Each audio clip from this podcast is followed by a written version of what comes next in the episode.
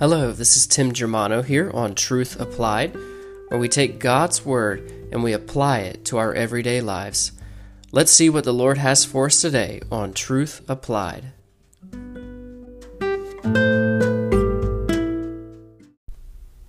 Hello, this is Tim Germano here with Truth Applied, and uh, we're going to look today at Matthew chapter 4, pick up where we were last episode. And remember, in this study, we're looking specifically at Jesus' life. We're looking at his sayings, what he did, um, how he responded to people. There's so much that we can learn from our Savior.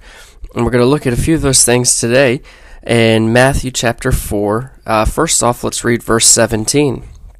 It says, From that time, Jesus began to preach and to say, Repent for the kingdom of heaven is at hand.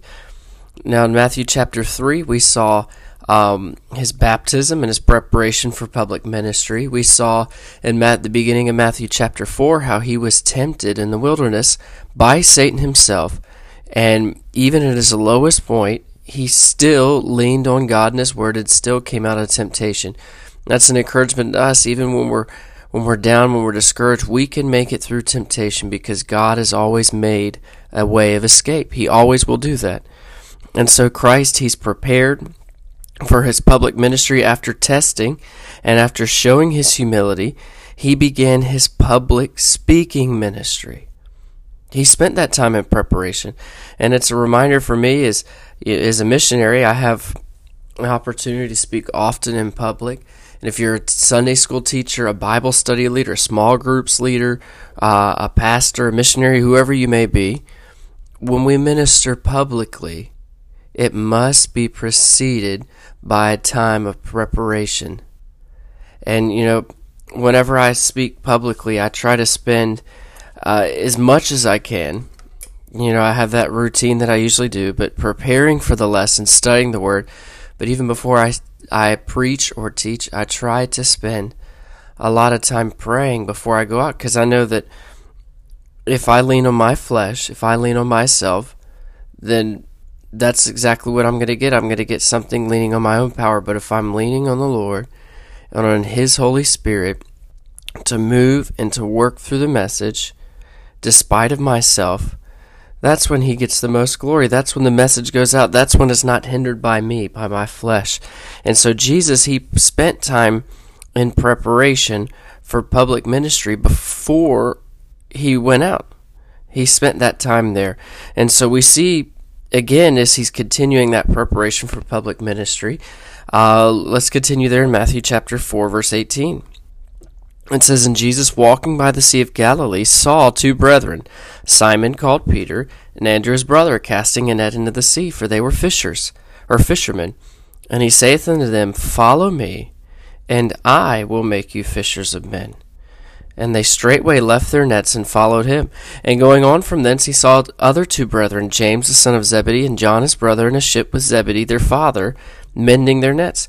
And he called them, and they immediately left the ship and their father and followed him. And we have a parallel to this account in Luke chapter 5, where we get the full story about how they had fished all night, and Jesus asked them to launch out into the deep. And Peter said, Nevertheless, at thy word, I will let down the net. And they had that great catch. And Peter said, Depart from me, for I am a sinful man, O Lord.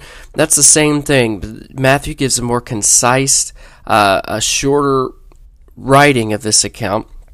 And so it's interesting that when he was ministering publicly in that way of leadership, he gathered men around him in order to further his God given ministry.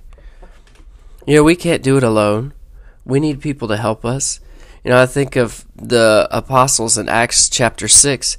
They said, We can't do it all. We need people to help. And we saw, see that group, those seven men like Philip and Stephen and these different men they were the forerunners of the deacons. They needed help.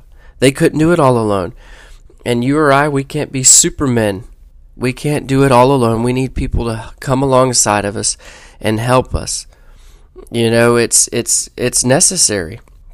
And it also gives us a chance as leaders to mentor other people and to help them. I'm thankful for those who mentored me. I think of my pastor growing up. He took time to mentor me and his son. We met uh, for a few years uh, on Sunday evenings after church and went through a Bible study. We had a chance to go out and visit and to serve and to minister together. And they took time to to take this kind of quirky, quiet you know, teenage boy who felt like the Lord wanted him in the ministry and they took time to mentor me and to help me and to teach me what Lord the Lord has taught had taught them. And Jesus did the same thing. He needed help in doing his God-given ministry. He needed people to come alongside to do that. And but most importantly, he wanted to help develop them. You see in that verse in Matthew 4:19 he said, "Follow me, and I, not they, I will make you fishers of men." As they followed the Lord, He made them fishers of men. He demonstrated to them how it was done in order to teach them. I mean, it was like a walking seminary class, a walking seminar. As they walked around with Jesus, they got to see him do these things. They saw how he responded to people. They heard him preach. They watched as he healed these people, and they had that concern for people, how he was moved with compassion with people. Jesus was all about people. And they saw that. These rough and gruff fishermen, the tax collector, the zealot, these different men, they saw Jesus' heart for people. And if we're going to minister, if we're going to reach people, if we're going to fish for men, we've got to follow the example of our master. That's one of the things why I wanted to dive into the study in my personal time about looking at the life of Christ and how that he ministered, how he ministered, what he did, how he said, how he responded. And so as they watched him, as they observed him, they knew how to do it. And it's the same for us. We're we're here some 2000 years almost after these events are recorded in scripture and yet we have four accounts Matthew, Mark, Luke and John where we can look at the life of Christ and see how he did it and see what he said and how he responded and that truth is timeless. Even though it happened many, many, many centuries ago, it still can help us today. And also, He made them what they would become. You know, they weren't the best fishers of men in the beginning. They weren't the best. Uh, they didn't love the people like they would. They turned away the children. Um, when things weren't going right, James and John asked to call down fire from heaven on those people. That was not Christ's heart. And it took them time to learn that. And then we see these men changed after the resurrection in the book of Acts. And it's going to take time in us, but as we follow him, he will make us fishers of men. And so, uh, just to finish up this study, and the last part of the chapter 4, it talks about, it said, And Jesus went about all Galilee, teaching in their synagogues, and preaching the gospel of the kingdom, and healing all manner of sickness and all manner of disease among the people.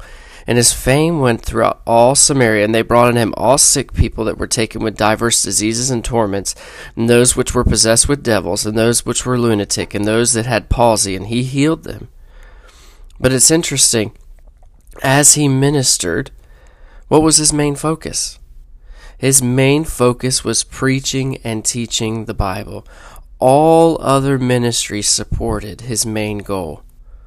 You know, he did a lot of healing, he did a lot of helping. But yet he was always there teaching in their synagogues and preaching the gospel of the kingdom. Matthew notes this again in Matthew chapter 9. He was going about all the cities and villages preaching the gospel of the kingdom and teaching.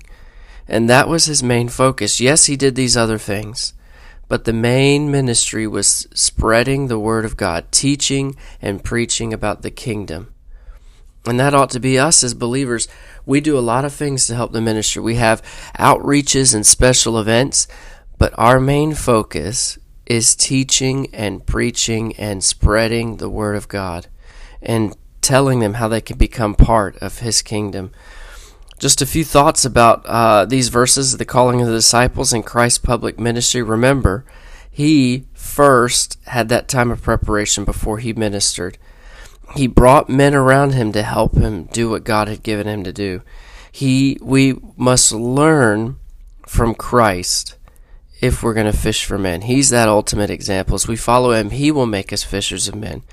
And last, his main focus was always preaching and teaching the Bible. Everything else he did supported his main goal. Thanks for tuning in today. Remember, there's so much that we have to learn from the life of Christ. Join us next time as we look at Christ giving that revolutionary Sermon on the Mount, which really got people. And I look forward to studying it with you. Take care. God bless you all.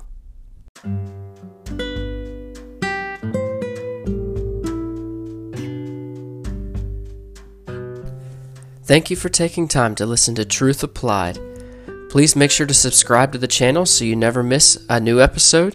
And please remember, let's apply what we've learned today into our everyday lives.